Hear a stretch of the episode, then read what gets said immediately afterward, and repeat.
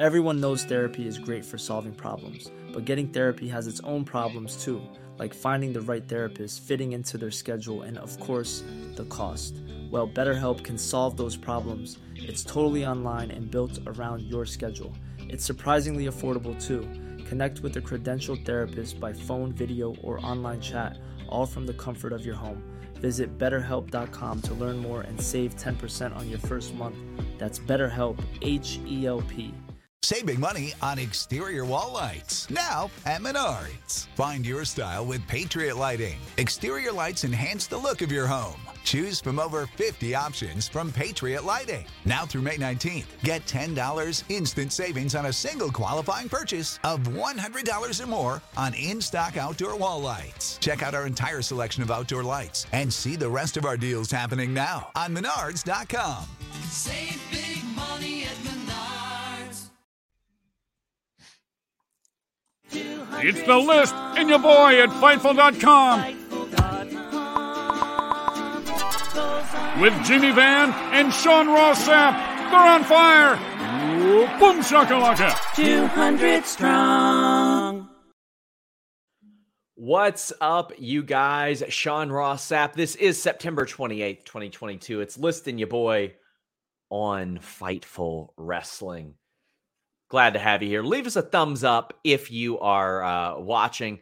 Donate a super chat or a humper chat to get your question or statement read on the air. If you don't know what those are, that's how you leave us questions, leave us statements. If you go to humperchats.com, you can leave them before we go on the air. So for tonight's post-AEW show, for example. But while you're here, we're going to talk about all the top wrestling topics of the week. Over on Fightful Select, we just posted news of Saraya's. I don't know if I know how to even pronounce it. Saraya's deal with AEW. So glad to see her back in the fold. We've got the contract length over there. But Jimmy, how you doing? Doing good, Sean Rossap. The first thing I want to say right out of the shoot is I want to send well wishes to the people in Florida. Absolutely. That are dealing with Hurricane Ian. My wife's got family in Tampa and in Orlando, and they are bracing for it right now. So my thoughts are with everyone dealing with it. Hopefully everybody can stay safe, and hopefully the damage is minimal. You know? Yeah. Say about it. A lot of people in rough positions reached out to a lot of my friends there. I mean, some of them were sending me pictures of them at Home Depot buying boards and all that type of stuff. And, our friend Jesse, the Buckeye, has been kind of chronicling her stuff like as they prepare and sending our love, guys. Please stay safe. Please be careful. This is, a very scary situation. Yep. Obviously. All right. Let's start off by talking about Malakai Black. So it was back on September 18th that he posted a written statement on Instagram. And then yesterday morning, September 27th, he posted a video statement on Instagram Live, and he took aim at these supposed dirt sheets, saying that they are, quote, creating things that are not there. And that led to you getting some criticism, and Fightful got some criticism. And so I wanted to set the record straight on a couple of points. Admittedly, I do want to say straight off, the hasty tweet that I posted in response to that before I even watched the video led to plenty of the criticism, and that I understand, but I'll address that all sort of after this. Yeah, and Sean did not ask me to do this, by the way. Like, Sean didn't come to me and say, hey, I want to talk about the Malakai Black thing. I'm the one that wanted to do it because I just wanted to set the record straight. I wanted to very much not talk about it. Yeah, I just, there's a couple of points that I want to set the record straight on in your defense and in Fightful's defense. And if I'm being honest, Malakai Black said some contradictory things that he should be held accountable for, if I'm being honest. And so I don't even care if he's held accountable for him. Like I'll explain briefly, but yeah. Okay. So I'm not going to talk about the mental health stuff, and I'm not going to talk about the marriage stuff because that's his business. I'm going to talk about 2 points. The first one is his contract. Now here is a quote from the video statement. And again, he was targeting wrestling writers with this statement. He said, quote, "If you can't even get the years of my contract right, which is a very minuscule detail, then how are people expecting that these guys know very intimate and private detail in regards to my private business? Our contracts are not 5 years. Our contracts have never been 5 years. Like, again, this is bullshit. It's all lies." So I wanted to make it clear, correct me if I'm wrong, you did not break a story about the terms of his contract. Correct. The person who went public with it was Tony Khan on Busted Open Radio on July 27th, 2022. And here's a quote from Tony Khan on Busted Open Radio. He said, "Malakai Black has got almost 5 years left on his deal. I wouldn't expect to see him going anywhere anytime soon." And so that's the first point that I wanted to bring up. If Malakai Black has a problem with his contract being talked about publicly, I think he should call his boss. Yeah, I had no clue how long his contract was or anything like that. In my head, I would have assumed 3 years, but that would have been an assumption. And I wouldn't have even answered that publicly. I'd be like, I don't know. So I don't have an answer. But until Tony said it, I had no earthly clue of the length of his deal. Right. And I don't believe anybody else did either. I believe Tony was the one that was public with that information back in July. The other topic is the talk about his release. And he went off in the video statement about the conditional release story, which he said is false. You didn't break that story about a conditional release. I believe Dave Meltzer did. I had details around it. And what I was told by talent and some people high up is that he would be able to work indies if he wanted to, but they were not going to release him to work WWE. And if he wanted to come back at any time, he would have been more than welcome to, and the deal would just kind of keep going. So he would have been able to work indies. That was what I was told. I have, even since that video, people have reached out to me to tell me that that's what happened. And that's how they considered it a conditional release. You can go do whatever you want. You don't have to come on Wednesdays, but we're not going to let you go to WWE type of thing.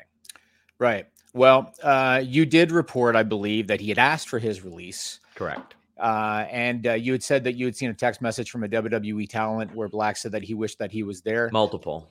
Now, in his video statement, he tried to downplay the whole release thing. He tried to downplay the whole thing. He said he was just taking time off. He said he's going to be back in AEW. And here is a direct quote from the video statement on this. And again, he's kind of shitting on the dirt sheets. He said, "There's no conspiracy to this. Just taking some time off. All right. I'll see you guys soon. Take care of yourself. Stop believing any other narrative. Now I've debunked it. There's nothing going on. Don't believe these people. Yeah, I'm fine. I'm going to be fine. Everything is fine. You'll see me right back with AEW pretty soon." But here's the thing. In his written statement that he posted on September 18th, which you can still see on his Instagram, he wrote, and I quote, "I did indeed ask for my release." And then he added, quote, "This decision had been in my mind for the past 6 months." And so those that have been critical of you, critical of Fightful, there was no irresponsible journalism here. You did not report anything that was not truthful. And so that's why I wanted to comment on these 2 points from his video statement, because quite frankly, he was wrong on those two counts. That's why I wanted to bring those up. And I had heard about the video immediately afterwards, and I want to explain. And first off, I want to apologize for one thing. The hasty tweet that I posted before I saw the video and right after I heard about it, that was wrong. It wasn't fair, and it was stupid. And I apologize for that. And that's me saying, oh, maybe I should pull the receipts of him telling people in WWE he wanted to be there. That existed. It happened. And then I started to watch the video and I was like, man, this is teetering into mental health stuff. That shouldn't be up. That's not fair. That's not fair to do. It's not fair for me to do. He did ask for his release. That happened. He said that he did. Yep. That's what we had reported. And in fact, on Monday, I even posted a Fightful Select report and said it on the show. I expect he and Buddy Matthews back in AEW. We even reported that. So that was what was confusing to me, is that I got updated information on a situation that was rapidly changing, and updated our information with that. Now, I'm going to explain why I was so defensive. So last year, after his release, and it was around the time that Zelina had come back, he did a stream, and it wasn't like this. It wasn't about mental health. And I want to make this clear. Fightful has never, will never report on somebody's mental health, their personal illness, their pregnancy or anything like that, unless it's like an Us Weekly type of thing where somebody says, hey, I'd like for you to break the news of our pregnancy or our wedding or something like that. That is their business. It will always be their business. You will not see a post on Fightful Select about that, or unless they're talking about it on the record and they're sharing those struggles or something like that. But after that release and Zelina coming back, I had reported on Zelina's release, what led up to it, what happened, and then her return. I reported, unfortunately, had to report Malakai's release, which is a huge bummer because he's one of my favorite performers. I had also reported that he had a 30-day non-compete as opposed to a 90, and that he was coming to AEW. So all that stuff was accurate, but there was a stream in which we got like buried big time. I think he even named us. And then he named a bunch of things that said that we weren't reliable. And I was like, well, we had reported all this stuff accurately. Like every single bit of this that he was complaining about was accurate, including something that was said, like, could have gotten Zelina in trouble, which was her being back at the Performance Center. Well, when I heard that, I was reaching out to a higher up in WWE and I was like, hey, I hope I didn't get anybody in trouble by reporting this. And the higher up in WWE said, no, absolutely not. She walked into the Performance Center in front of 100 people with a camera crew. We expected that to get out. Like, that's going to get out. We're aware that information is going to get out. So, tumultuous time in a person's life. Like, whatever, that happens. Not everybody is going to like you at all. So that's just the role I'm in. Yeah. And again, I'm not trying to crap on Malakai Black at all. I want to expand a little bit. Okay, sure. There was an interview that was done, and I was told that right after the interview went off the air by a person that I really like and respect, that he started to say some things about me, including saying that I said some pretty horrible things that you know what they are, and I would not only would I never say publicly, I would never say privately or think privately. And honestly, it was pretty hurtful to me personally to hear that, because I don't know if it was honest. I don't know if it was just, something that maybe they heard and believed, but it was something that was particularly hurtful to me. And I was like, well, I regardless of that, I'm going to reach out to him. And that person even tried to put me in touch. Didn't happen, but I did make that effort. And I've never talked about this before, but I did make that effort. And you know what? Nobody owes me that either, but still got to cover the news, still got to cover all that. We have to cover contract stuff. That's just the nature of it. That's a big part of wrestling business. Mental health is not something I'm willing to cover. That isn't. I will say that after the video, somebody in AEW reached out to me, and they had indicated that it wasn't even particularly about me that the video was about, but I was like, well, I mean, I can't say that specifically. Like, I can't take that as what it was, because, who knows? There's a lot of like misinformation going around. Who would even know? But I even did say, put me in touch with him. I'll talk to him, call him, fly out to talk to him. Doesn't matter. But and that person also said, I know firsthand that the mental health of the performers in wrestling is important to you because people have talked to them about it. And it is. And that was, I think, probably the most bothersome thing to me when I watched that, was I do care about the mental health of these performers, above all else. I mean, there have been multiple wrestlers that have said that I intentionally kept their personal stuff under wraps. And I was trying to do that here too, because it's not my business. Like, it ain't my business, and I shouldn't have tweeted that hastily before I watched the video, and I feel very bad about that. I mean, and getting criticism for that is completely just and understandable, and I should get criticism for it. Harassment, I wouldn't go that far. Like, there have been like site-wide efforts to do that, to where like I blocked like hundreds of people since then. Hey, there's going to be some that are like, well, fuck you. You had it coming, and I get it. I do get it. But also, you can't say that you're doing this on behalf of somebody else's mental health if you're doing that, if you're coordinating like harassment and things like that. I felt like, yes, there was some misinformation there.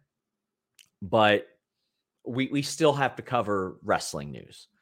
And that's what we're going to continue to do. I've got no ill will towards the guy regardless. Again, he remains one of my favorite performers. I really admire his work, but I shouldn't have tweeted that in a hasty manner. I'm sorry that I did, and I feel really bad for it.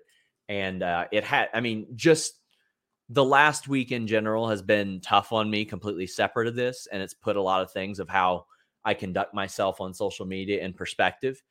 But yeah, I mean, it's a situation that I wish I could speak directly with him about and straighten out some misconceptions and all that. But I'm confident in our reporting. I think our reporting was responsible.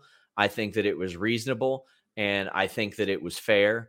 And again, at Fightful, you will never see us reporting on the personal details of stuff like that. And as I've always said, you could argue that none of this stuff is our business. And I get that. You could argue that contracts aren't our business and all that stuff, but man, go look at sports. It's all over the place. At the same time, you could say, well, a sports writer would conduct themselves a lot more professionally than you do.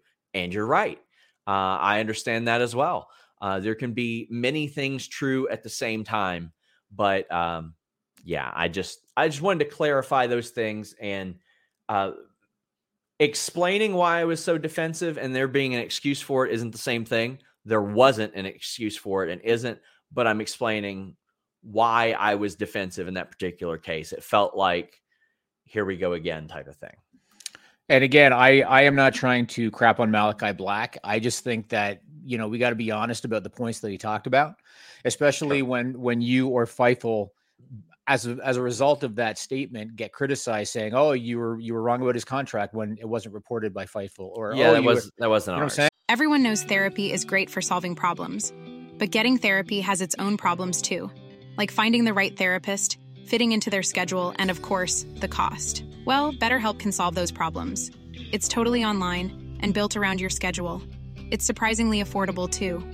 Connect with a credentialed therapist by phone, video, or online chat, all from the comfort of your home. Visit BetterHelp.com to learn more and save 10% on your first month. That's BetterHelp, H-E-L-P. What's the easiest choice you can make? Window instead of middle seat? Picking a vendor who sends a great gift basket? Outsourcing business tasks you hate? What about selling with Shopify? Whether you're selling a little or a lot, Shopify helps you do your thing, however you cha-ching. Shopify is the global commerce platform that helps you sell at every stage of your business. From the launch your online shop stage to the first real-life store stage, all the way to the did we just hit a million orders stage? Shopify's there to help you grow. Whether you're selling scented soap or offering outdoor outfits, Shopify helps you sell. Wherever and whatever you're selling, Shopify's got you covered. Sign up for a $1 per month trial period at shopify.com/try. Go to shopify.com/try now to grow your business, no matter what stage you're in. Shopify.com/try. Yeah, so that's why I wanted to mention that. Now, kind of a similar question that I wanted to ask you about, and you already addressed it with Buddy Matthews. There were rumors over the last week or so about the supposed unhappiness, you know, dare I say, mass exodus about to happen in the AEW locker room, whether it be Malakai or Buddy Matthews or Andrade. Is this much ado about nothing, or do you think where there's smoke, there's fire? I don't think it was much ado about nothing before, but I think it is a lot more now. I've heard a lot of great things about the AEW locker room over the last month specifically. On FightfulSelect.com, we had even reported that one veteran said addition by subtraction. Now, they wouldn't expand on that and say, well, who is it? There's a lot of people missing from that locker room right now. So you could assume, oh, well, it's the Punk or it's Punk or the Bucks or somebody, but there's a lot of people missing right now from that locker room that are injured or sidelined. And I heard a specific turning point was the Moxley, Jericho, Brian Danielson talent meeting. Now, it's one thing when you get people and you bring them up one by one and you go, don't leak things to the sheets. Unfortunately for them, we've got 100 contacts across, just on the roster, across the top three companies in America. Stuff's going to get out. It's always going to get out. Tony Khan grew up on newsletters. He knows the drill. He's in contact with us a lot as well. So, I mean, like, they're aware that this is going to happen. But when Moxley, Jericho, and Brian Danielson, 3 days after a guy went up, buried the company, and said, these people haven't been anywhere or done anything. Well, when Moxley, Jericho, and Brian Danielson hold a talent meeting, where haven't they been? What haven't they done? They've been to the top of AEW, Ring of Honor, New Japan, WWE, WrestleMania. They've, like, closed WrestleManias and had main events. So that was a big turning point for me. I heard there was another talent meeting last week that was more of like a pep talk. Don't know who spoke at it, but it seems like they're becoming more regular. And I'm hearing really positive things about the locker room. The running joke, Jimmy, used to be like the biggest controversy in the AEW locker room was who had like a green text bubble, who had like the Android and who had the iPhone type of thing. And it's almost like it switched. And when Triple H took over, boy, there were a lot of excited people in WWE. And I'm happy. Is it good business sometimes when things are tumultuous for us? Yeah, but I wish it was positive. I wish we could get those same subscriptions just by like, hey, this meeting happened. It was good. This person signed this contract. This person is coming in. I've got stories coming this week about how some of the new hires are really well regarded within WWE. So I would much rather hear about a happy locker room than a tumultuous one. Yeah, well, kind of on the heels of that, I guess, Dave Meltzer reported that AEW is not granting any requests for release. Correct. And Tony Khan is going to make talent stick to their contractual commitment. I personally don't have a problem with that. I mean, that's his prerogative. The talent signed the contract, they're getting paid. The only thing I will say, though, and this is something that, you know, the wrestling, you know, fan base or maybe AEW fan base should take note. If you're going to shit on WWE for not releasing Ali, you can't then defend AEW for not releasing talent. But as far as I think all that's dumb anyway. When people are like, keep the same energy about, it's like, okay, sure. But it's such a moot point because it's been so inconsistent all the way through. Like, AEW has let people go and retire. There's also the element that AEW sees contracts through. That's right. And I remember one wrestler telling me they effectively had a 90-day contract because it could be cut at any time. Yep. And who knows how this regime will handle it, Jimmy, because I haven't heard of anybody asking for their release yet in WWE.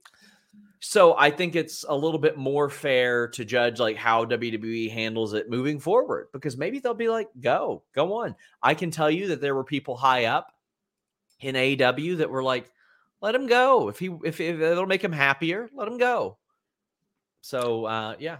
Yeah. I think having a former worker heading up the company helps a lot too, because, you know, Bret Hart, you remember in that documentary, Bret Hart said that he thought Vince McMahon looked at wrestlers like racehorses.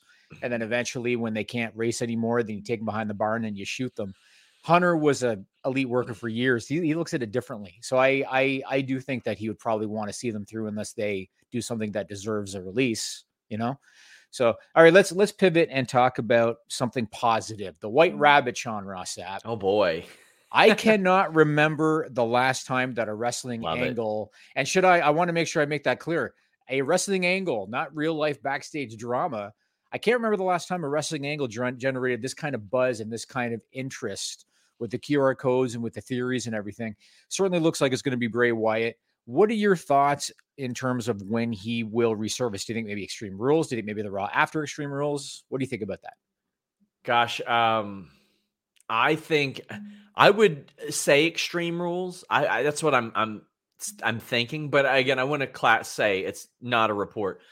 It's supposed to be Bray. I mean, that's as far as when he's coming back, it's not supposed to be a report, but I've been told it was Bray for a while now. And like, if it's anybody else, it's a disappointment because I think I said Monday, unless it happens to be Malakai, it's a disappointment. Cause if you yank somebody over from AEW, well, okay, that's a big one, but he straight up said, not me, bro. I'm still hanging around. It's Bray Wyatt. It's going to be Bray Wyatt. If it's not Bray Wyatt, oh my God. Yeah, Corbin, right? Corbin, Kentucky. Can you imagine? So I've got some insight on that I can't necessarily share, but there was a reason that was done, and it's not related to it being Bray, but there's like, White Rabbit Records there. There's a Wyndham Corbin hotel there. There are an awful lot of things. They're creating a lot of great buzz for this. It's a very smart thing, because some of my favorite things were the Jericho Countdown in 99 and the Save Us Y2J stuff. Like, oh my God, it was so brilliant the way that they did that. And then when Jericho came out, as that thing wound down, it was an amazing moment, and everybody knew it was going to be him. I think realistically now everybody knows it's going to be Bray Wyatt, and they are conjuring up more than an appropriate level of heat for this, and hope to God they make it good creatively, because this guy has had like 4 or 5 really good character ideas, and they screwed them all up. And by they, I mean WWE higher-ups. Well, they provided such intricate detail. Like, they put so much thought into this.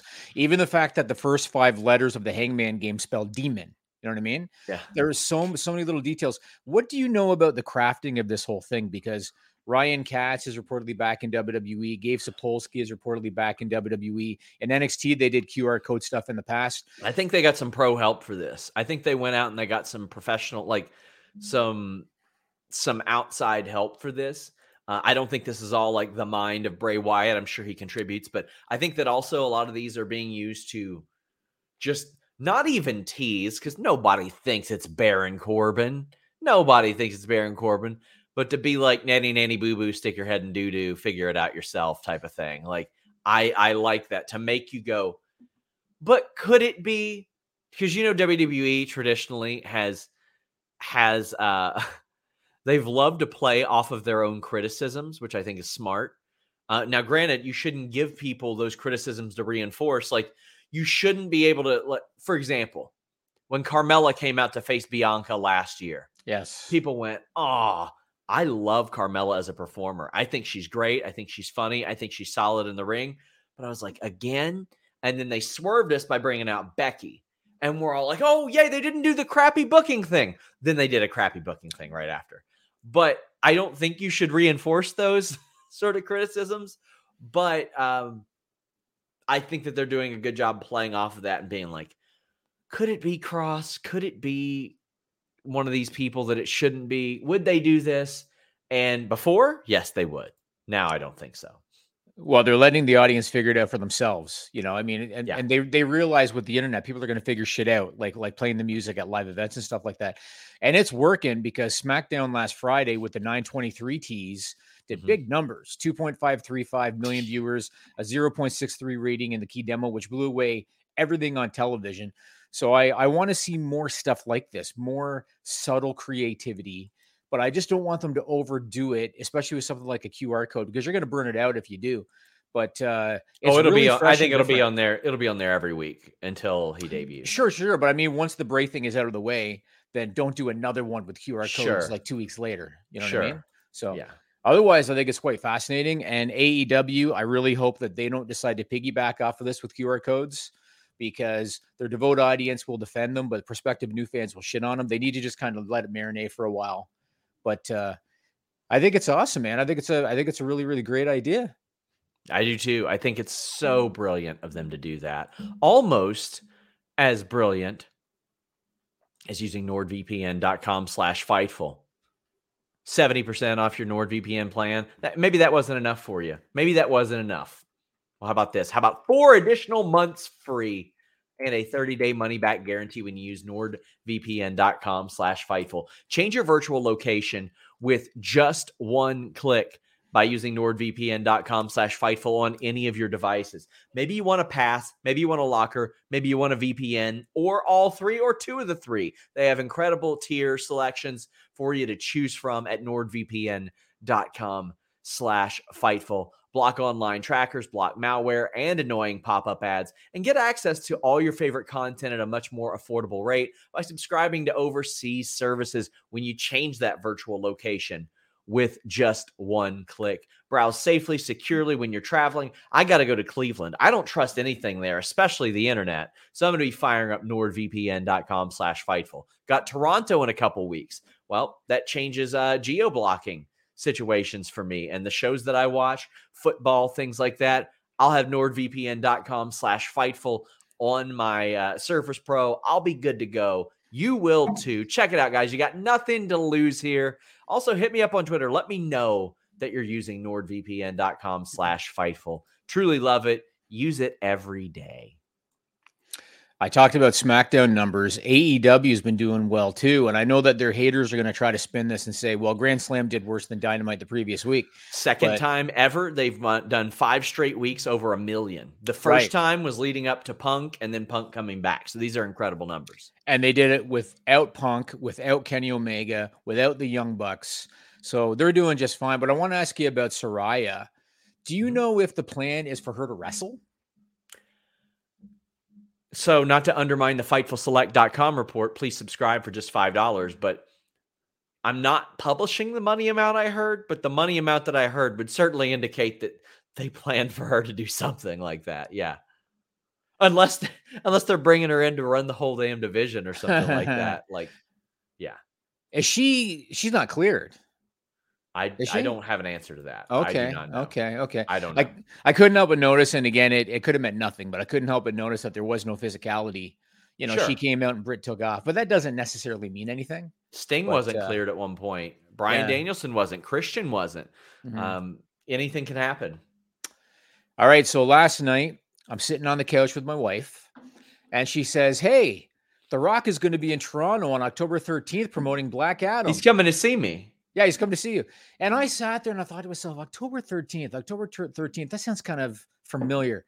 And so I looked it up, and sure enough, AEW is going to be in town for Dynamite on the 12th. Sean Rossap's going to be in town for that. AEW is going to be taping Rampage on the 13th. The Rock's going to be on AEW. Right. So it's funny. So I posted on Twitter as a joke. I said, I can't wait for the tweet saying Rock's in Toronto at the same time that AEW is in Toronto. Yeah. I was too late because some of the websites that I told you about, they had already tweeted that exact same thing. I'd love to get on that press list.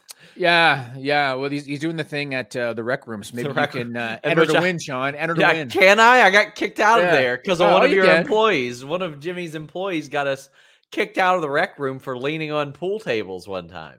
So I know what people are gonna think. So I just want to say this: there is zero chance that The Rock is gonna walk down the aisle. I wouldn't say zero. I'd say 0.5% chance. 0.01% chance that The Rock is gonna walk down the aisle at the Coca-Cola Coliseum on AEW Dynamite.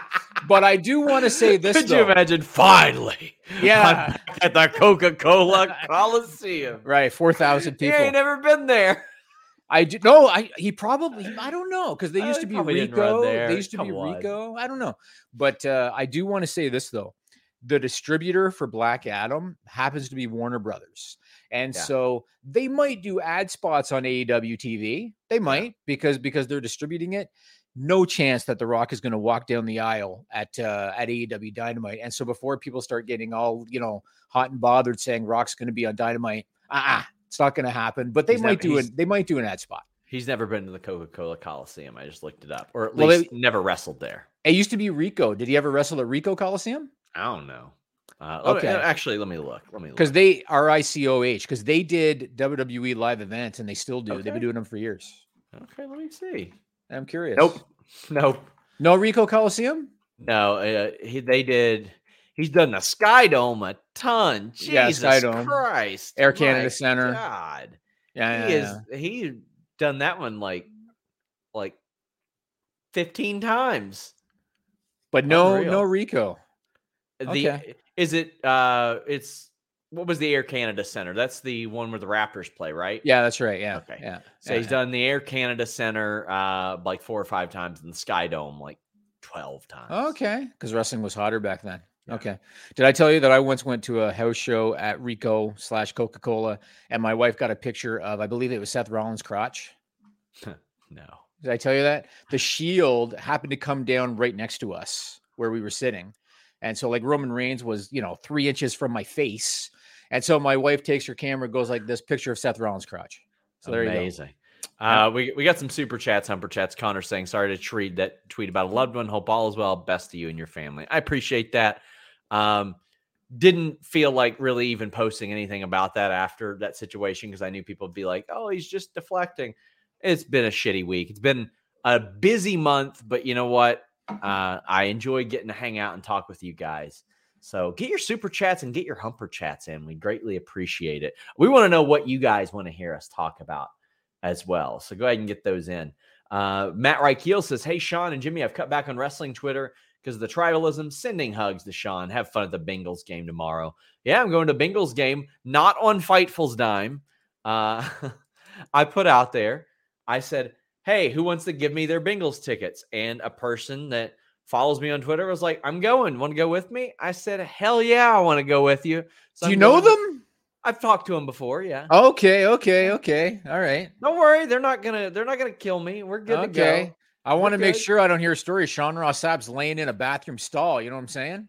I mean, that might happen anyway. It depends on how hard I'm going to party, but I get to see him with the white helmets for the first time. Okay. Tony P says, Punk was a hot commodity to get events, cons, and other media if they were able to afford him. So how much do you think the fight would affect his asking price or demand if he was released based on the investigation? So do you think that if Tony or if Punk was released, that it would affect his negotiating power elsewhere? No, because I think that his options in terms of the money he would expect are WWE next to none. Yeah, WWE and New Japan. They maybe New Japan decent for a big match. Yeah. So Joseph Corey says, shout out wrestling or SRS Wrestling New Goat. Which brand would you have Bray on, and when should he debut? Ooh, Raw needs the bump right now, Jimmy. Holy crap, they need the bump with the numbers. Monday Night Football is killing them right now. They're hitting like 1.6s. Yeah. If Monday Night Football wasn't there, I think they'd be well over 2 million every week. Yeah, the only thing I can say about that is that the brand extension isn't as important now. I mean, they've got everybody is kind of going back and forth. They just had Sammy on Raw, and Braun's going to be on Raw next week. So it's not as important. They could have them on both, theoretically. Yeah, I agree with that. A lot more humper chats and super chats today. You love to see it, guys. Get them in. Tony says, thanks for the speedy response to my humper chats issue. You're cool peoples. Also, what booking drawbacks, weaknesses do you felt like NXT Black and Gold suffered from when Triple H was in charge that you believe they could make their way into the main roster? Man, that's a fantastic question. So the biggest issue that I had with Triple H's NXT, they wanted it to be counterculture a little too much, to the point to where I'm like, turn the goddamn lights on in the venue. Show me that people are there. Like, if anything, that's the thing I like about NXT 2.0 the most. And it was something that I was starting to like about AEW. It was bright. It was lit. You could see that people were there. That's what I want. You don't have to do as many stupid crowd cuts if you can see the people reacting in the background. I'll give you guys a good example. Maven eliminating Undertaker. There were not the crowd reactions because you could see them jumping up and down backstage or in the background. It was lit. You relied on the facial reactions of those talent. However, a lot of times in NXT, there were those two tropes. The, why am I so violent? Looking at your hands and being like, oh no. And after every pinfall, it's like, what? No. I can tell you as a competitor, that's the last thing I would do if somebody kicked out of my pin. I would be like, how the hell do I get their shoulders back on the mat? Show frustration, show disbelief, but not like, oh my God, I can't believe they kicked out. What am I going to do now? I don't know. The same move again if you thought it was that good. Yeah, Ricochet's the king of that.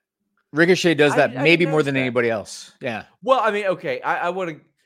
For Ricochet, it's a little bit different because he's doing like 6 flips or something, and it's like, damn, can I replicate that? Like, that shit's hard to do.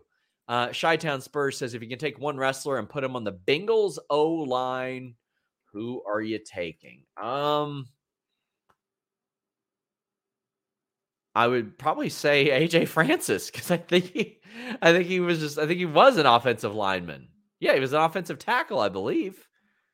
Yeah, so it'd be him. Top dollar. I was going to say, if Brock was 10 years younger and was willing to put in the work, Brock's the answer. Not 10 years younger. It'd have to be 20 years younger because he didn't make a team 18 years ago. Well, okay, but he had never played football. That's true. That guy was a wizard. He was a wizard. They wanted to put him in Europe. If he went to NFL Europe, he probably would have made it. Oh, yeah. He was just an elite level athlete. Alex Diaz says, guys, TV ratings question. The possibility of Rock, Cena, Cody, Orton on TV for Rumble Mania season. Do you think SmackDown can get a 3.0 range and Raw to 2.5? Well, I don't know about ratings. I can talk in the terms of millions of viewers. I think it is possible if SmackDown gets loaded up with Rock, Cena, something like that. I think they could hit 3 million. Yes, I think it's possible. SmackDown's debut on Fox, they hit 4, didn't they? Let me see. I'll look it up. Yeah, I think their Fox debut, they hit 4, and that's your answer.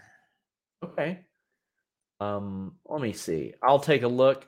But, I mean, that was a big one. I can't remember. I don't remember them getting 4. I thought they got close to 4 for their debut on Fox. Bing. Rock, Becky. No, it was 3.86. There you go. So yeah, they could, but they have never hit 3 million since then. No, so, of course not. No. So yeah, they could definitely do that. And also Top Dollar was a defensive tackle. There you go. Okay. Go ahead. So I posted something on Twitter last week that got some attention. And so I would like I'd like your opinion on this, Sean. I said that when you look at the acts in AEW that are getting the biggest reactions, MJF, The Acclaim, John Moxley, acrobatic moves, flips, and dives are not what got them over. And it goes to show how important promos and character development are in pro wrestling. Some people shit on me saying, well, the Young Bucks got over for their in-ring. Darby Allin got over for his in-ring. Jeff Hardy got over for his in-ring. Those were 3 names that some people kind of spit out, and they're completely inaccurate. So the Bucks had the Bullet Club. They had their t-shirt business that really took off. They utilized the internet probably better than any wrestler or pack of wrestlers coming into AEW. That got them over. Darby Allin, you think that the coffin drop got Darby Allin over? His look, the face paint, the skateboard, the entrance music got Darby Allin over. And you think Jeff Hardy got over for doing a swanton bomb? No. It helped. I think it helped. It helped, but you take away Jeff Hardy's look, music, presentation. You take away Darby Allin's face paint, skateboard, entrance music. He's not getting over for the coffin drop. It was the overall presentation that got those guys over. And this is why I have been critical about AEW needing to do more with character development and not just booking a bunch of banger, matches, because that's what gets over. And now you're seeing it with the Acclaimed. Everybody says they're the second coming of the New Age Outlaws in terms of their organic rise. Great, yeah. Yeah. So that's exactly, where they need to go. Great athletes can do amazing things in the ring, but that's not enough. You need to have that character development. And when you look at Sami Zayn right now, the Bloodline and Sami Zayn might be the hottest story in all of pro wrestling right now. Good. It is. Good. And Sami Zayn's not over because he's doing 450s. You know what I mean? That's not why he's over. Oh, buddy, he's over for me doing that deadlift orange crush bomb from Monday. That was dope. That was awesome. But he's over because of the character aspects of his of what he does, and the comedic timing and the facials and the promos. And that guy is so over organically. As soon as he gets in the ring, he gets a pop, automatically. Like, he's just so over organically. That t-shirt thing on SmackDown, it was compelling, Sean. You know what I mean? And they sold the t-shirt out of it too. So it was marketing brilliance too. But that's what you need to get over, not just a bunch of great moves in the ring. You have to have the character development, and now they're starting to see it in AEW.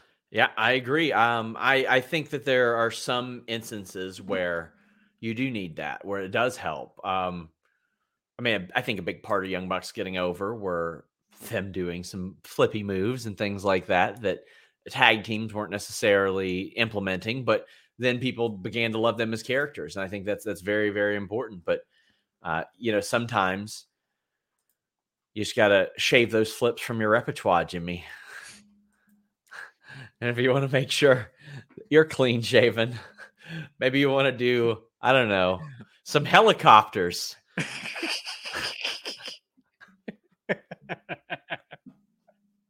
Maybe you want to do some high spots. You got to make sure your low spot is taken care of with Manscaped.com and the code FIGHTFUL. Get free shipping and get a great deal on all their great products at Manscaped.com. We're talking about ball toner. We're talking about crop reviver. We're talking about the lawnmower. We're talking about the weed, nose and ear hair trimmer. We're talking about all of it. Listen, they got that motor inside that lawnmower 4.0 that would probably run your helicopter. They got the motor inside the lawn motor? Is that you just said? The lawnmower. Yeah, they got the motor inside the lawnmower. That would probably run that helicopter, but it'll keep you going. It'll keep you mobile. Especially, listen, I know you're probably trying to bulk up for the winter. You're looking for those extra layers. Don't do it down there. Nobody wants that. Nobody wants to pull your pants off and look like Bob Ross is doing a painting. Like, come on, do better than that. Manscaped and the code Fightful get you an incredible deal. An incredible deal. Leaving summer, going into fall. It is fresh ball fall, my friends. They got all kinds of great stuff there. You can reduce foot odor with their products. You can use body wash with their product. Reduce the risk of ingrown hairs and grooming accidents. Manscaped.com. Code Fightful.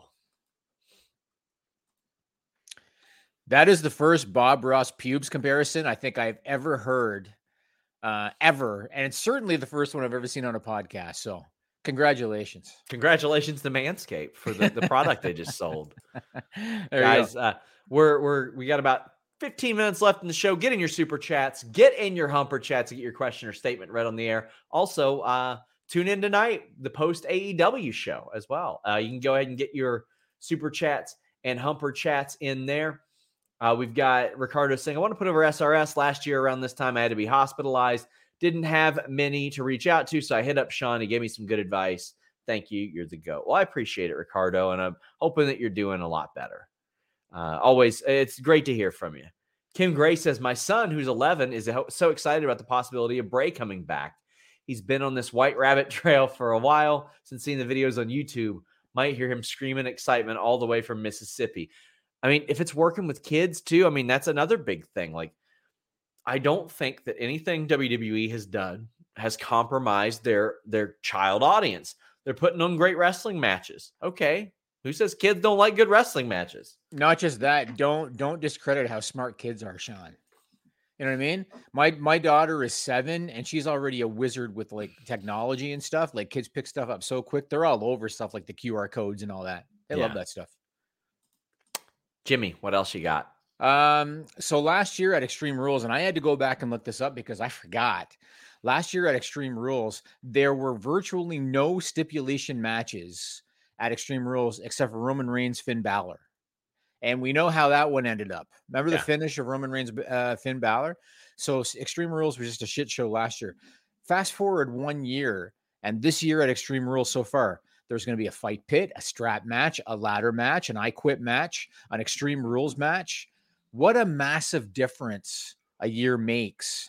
And so we're clearly seeing it creatively. Are you still hearing about it in terms of the locker room? Is there still that positive vibe now that there's been time to settle in? Yeah, things are still. Yeah, I mean, man, it is such a stark contrast from 8 months ago. I remember when I was leaving St. Louis, there were a lot of like, hey, let's talk after this show type of thing. And there were wrestlers that were so pissed about the Royal Rumble and how it was booked and how the booking had went over the last month and a half. It was very, very bad. And now it is completely different. There are so many happy people. I'm going to have reports on Fightful Select about how and why people are happy about some of the new hires that came back to WWE rather. And that's good to hear. I love hearing that. I remember around the time of the pandemic, Jimmy, I had to specifically reach out to talent to be like, hey, give me some positive news. I need something happy to report. There's a pandemic going on. Now it happens all the time. I'm hearing about good morale. I got word about them expanding their paid holidays for their employees, which is really, really great to hear. Like, there's a lot of positive news coming out of WWE right now.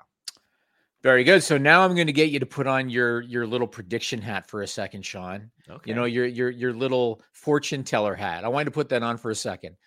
Do you think Cody Rhodes wins the Royal Rumble and goes on to face Roman Reigns at WrestleMania for the, whatever they call it, an Undisputed Universal Championship? Or do you think that maybe Cody still wins the Rumble, but they go with Roman Reigns Rock at WrestleMania? What prediction hat? What do you think? they've kind of booked themselves into a tough spot. They've booked themselves into a tough spot. I think it should be Cody. Unless somebody over the next 3 months comes along and it's like, oh my God, they're the next Brock. Then you got to go with Cody. But you also have to do Rock Roman. I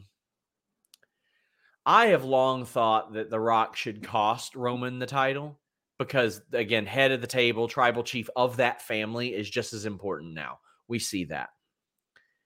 But I also think it should be that title match. But I don't think you have Roman wrestle twice at Mania because you risk him getting hurt. Can't do that, yeah. So let me ask you this. Okay, let me ask you this. Obviously, Cody's got a very strong fan base and kind of like a passionate fan base, right?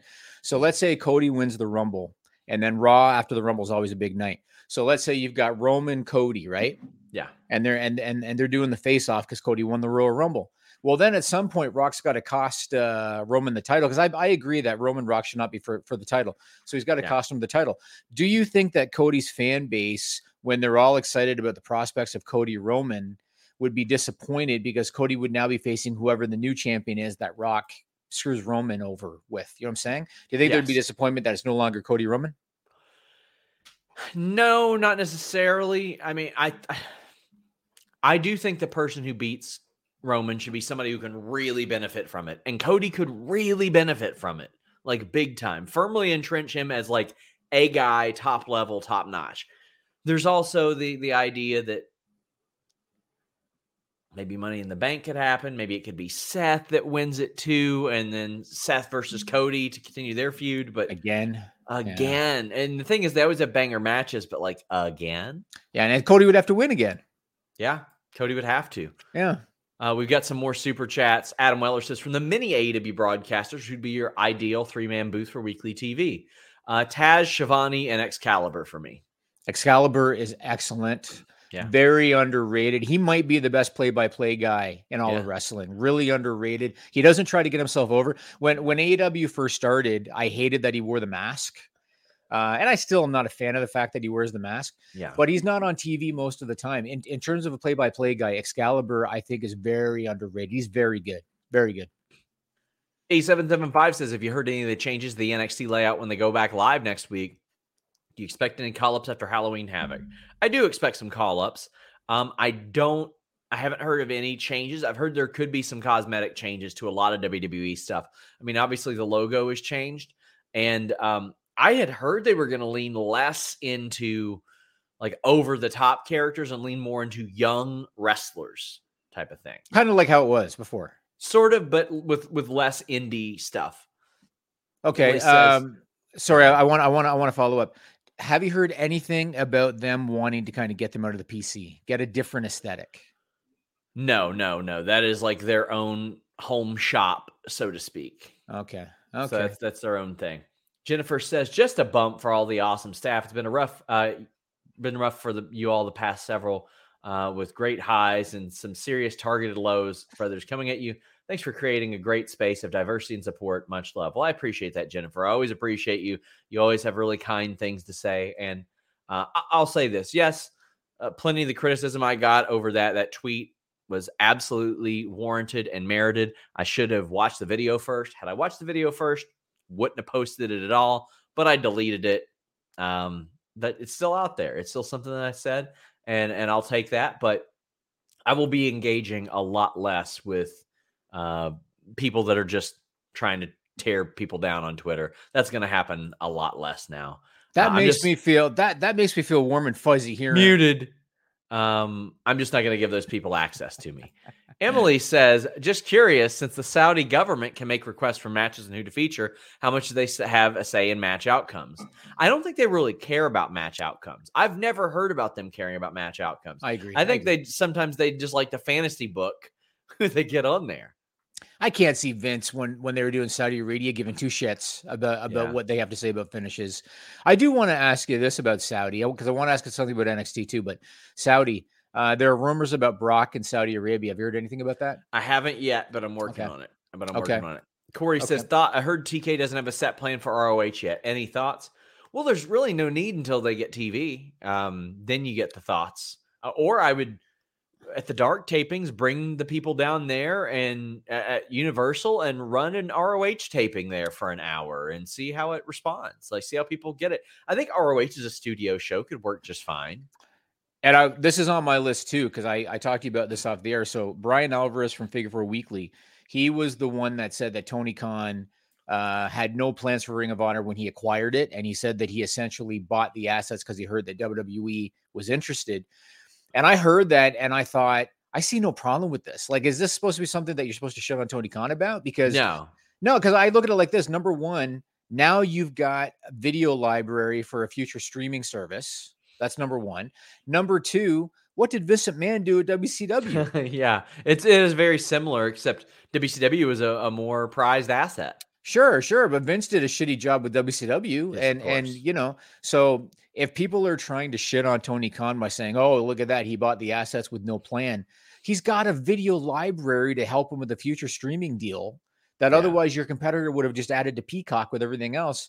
I see no problem with it. Like, if I was Tony Khan, I think I would have done the same thing. Whether you had a business plan set up or not, I think I would have done the same thing. Tom says, just got back from boxing training. Big love. I love boxing training. Hope you enjoyed it. Jeremy says, who would you have Bray feud face in his first feud back? Mine would be Seth. Hope they don't start him off with Roman. It's got to be somebody who can afford a loss, but I get the feeling it's going to be Drew because they always put Drew in that weird shit. Yeah, it's not going to be Roman. It's not going to be Roman. Carson says, who do you think wins the women's rumble? Becky. I think Becky wins it again. Really? She can be ready to go? I think so, yeah. I think she'll win and she'll be a babyface. As far as Bray, like, I'm looking at Drew, Cross, maybe even both of them. You don't think that they're going to go the babyface route and maybe do like Baron Corbin or somebody? Oh no! That's a death feud. I mean, they might. No. I don't know. I mean, all due respect to Baron Corbin, it's just the way they book him. Yeah. Lord Zypher says, "How do you feel about Sami being the one to beat Roman? The story is definitely there. I would love it. I see you shaking your head at this point. Like, I think it would be amazing. Not gonna happen. I'd be for it. The bloodline's going to turn on him. Kevin Owens is going to make the save, and Kevin Owens and Sami Zayn are going to beat the Usos for the tag team championship at WrestleMania. I think Sami should turn on them. That would be different because it'd make like he kind of foresaw it. He was using them the whole time. That'd be different. That'd be all right, and that would make them even more mad. Bako5 says triple threat: Rock, Roman, Cody. No, it's got to be Rock, Roman. You got to have that poster. I agree. Of them. I agree. Those two guys and the promos there where The Rock says, oh, don't worry, little bro. I'm still the head of the table, but I'll still give you the bit parts in my movies, et cetera, et cetera. There's some good promo shit. You know all the pictures that they've shown with Roman and the Usos and now Solo? They've got all the pictures when they were kids, you know? They got ones with Rock, too. Now, Rock is older than Roman by... I don't know, 10, 15 years. Yeah. But they've got pictures of him younger with them as well. Plus you can have the Wild Samoans out there. You can have Rock's mom out there. They got so much that they can do storyline wise. You don't need Cody Rhodes for that at all. Brian Martin says with Triple H surprising everyone and bringing back Candice LeRae. Are there any other surprises he's bringing in that you know about? I can see him bringing back Mia Yim. I'll have somewhat of an update on her on FightfulSelect.com this week. So go ahead and subscribe. $5. Get you exclusive news, usually twice a day, and an additional podcast as well. We got like 30 shows a month. I think he's got some planned, but I don't know exactly who they are. And Andrew the Giant says, who would you both book to beat Roman? Ideally, Cody. For the title, right? Yeah, ideally, Cody. Cody's really the only one it could be right now. I do think that Clash of the Castle, that near fall on Drew. That would have been a good moment to maybe get Drew over there, but Cody's really the only one that they got unless they bring up Braun Breaker, I think. Ideally, or by the way, guys, right after this, FightfulSelect.com. We got the list goes on post-show. Joel Wood wraps us up, says, have Sami get conflicted when the bloodline bloodies Owens. Then he tries to fight back. They beat him down and tell Sami to hit him, but Sami turns. I love that idea. I love that, or Sami just outsmarting them. I think there are plenty of options there. Lots of options to do with Sami Zayn sort of outsmarting them. And you know how I always like to use my wife as a gauge because she's a casual fan, right? Yeah. So I like to use her for gauge.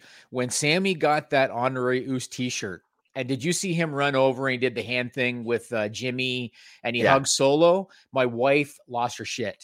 was great. It was fantastic. Sammy is excellent. He's excellent. It was amazing. Throwback wraps us up with one more Humper chat and says, with White Rabbit and hooded women figure showing up in NXT, what other game-changing debuts might happen soon? You see anything positive happening with the quarterly call coming up? Sean, if you come to Boston, I'll buy dinner. Congrats to our friend Drew. Well, I don't know if I'll be in Boston anytime soon, but the quarterly call will be one of the most interesting ones that have ever happened, because they'll be conducted normally the same, because Vince was almost never on them after the opening thoughts anyway. Yeah. But they're going to have a lot more that we can have about business changes. And we're going to have real questions from investors about okay, well, how will this adjust? How will that adjust? As far as game-changing debuts, I don't think game-changing, but I think there will be some. But guys, leave a thumbs up. We're going to be back here for AEW tonight. I got a Q&A show on Fightful Select on Thursday before I head out to Cincinnati for the Bengals game. Got Cleveland for Jeremy's wedding this weekend. I'll be in Toronto for a couple weeks. Wow, this guy. I'll be in Toronto in a couple weeks. Then right back to Cincinnati for AEW as well. So what a guy. I know, just all over the place. Guys, I haven't left the province in 3 years. It sucks, man. Hate to hear it. It's a bummer. That's a bummer. By the way, guys, if you're wondering how to send Super Chats now, you click the metal icon there, and there's a drop-down that will appear. They've made it a little more difficult. Don't know why. But until next time, guys, head over to Fightful Select. We're out. This is the story of the one. As a maintenance engineer, he hears things differently. To the untrained ear, everything on his shop floor might sound fine, but he can hear gears grinding or a belt slipping.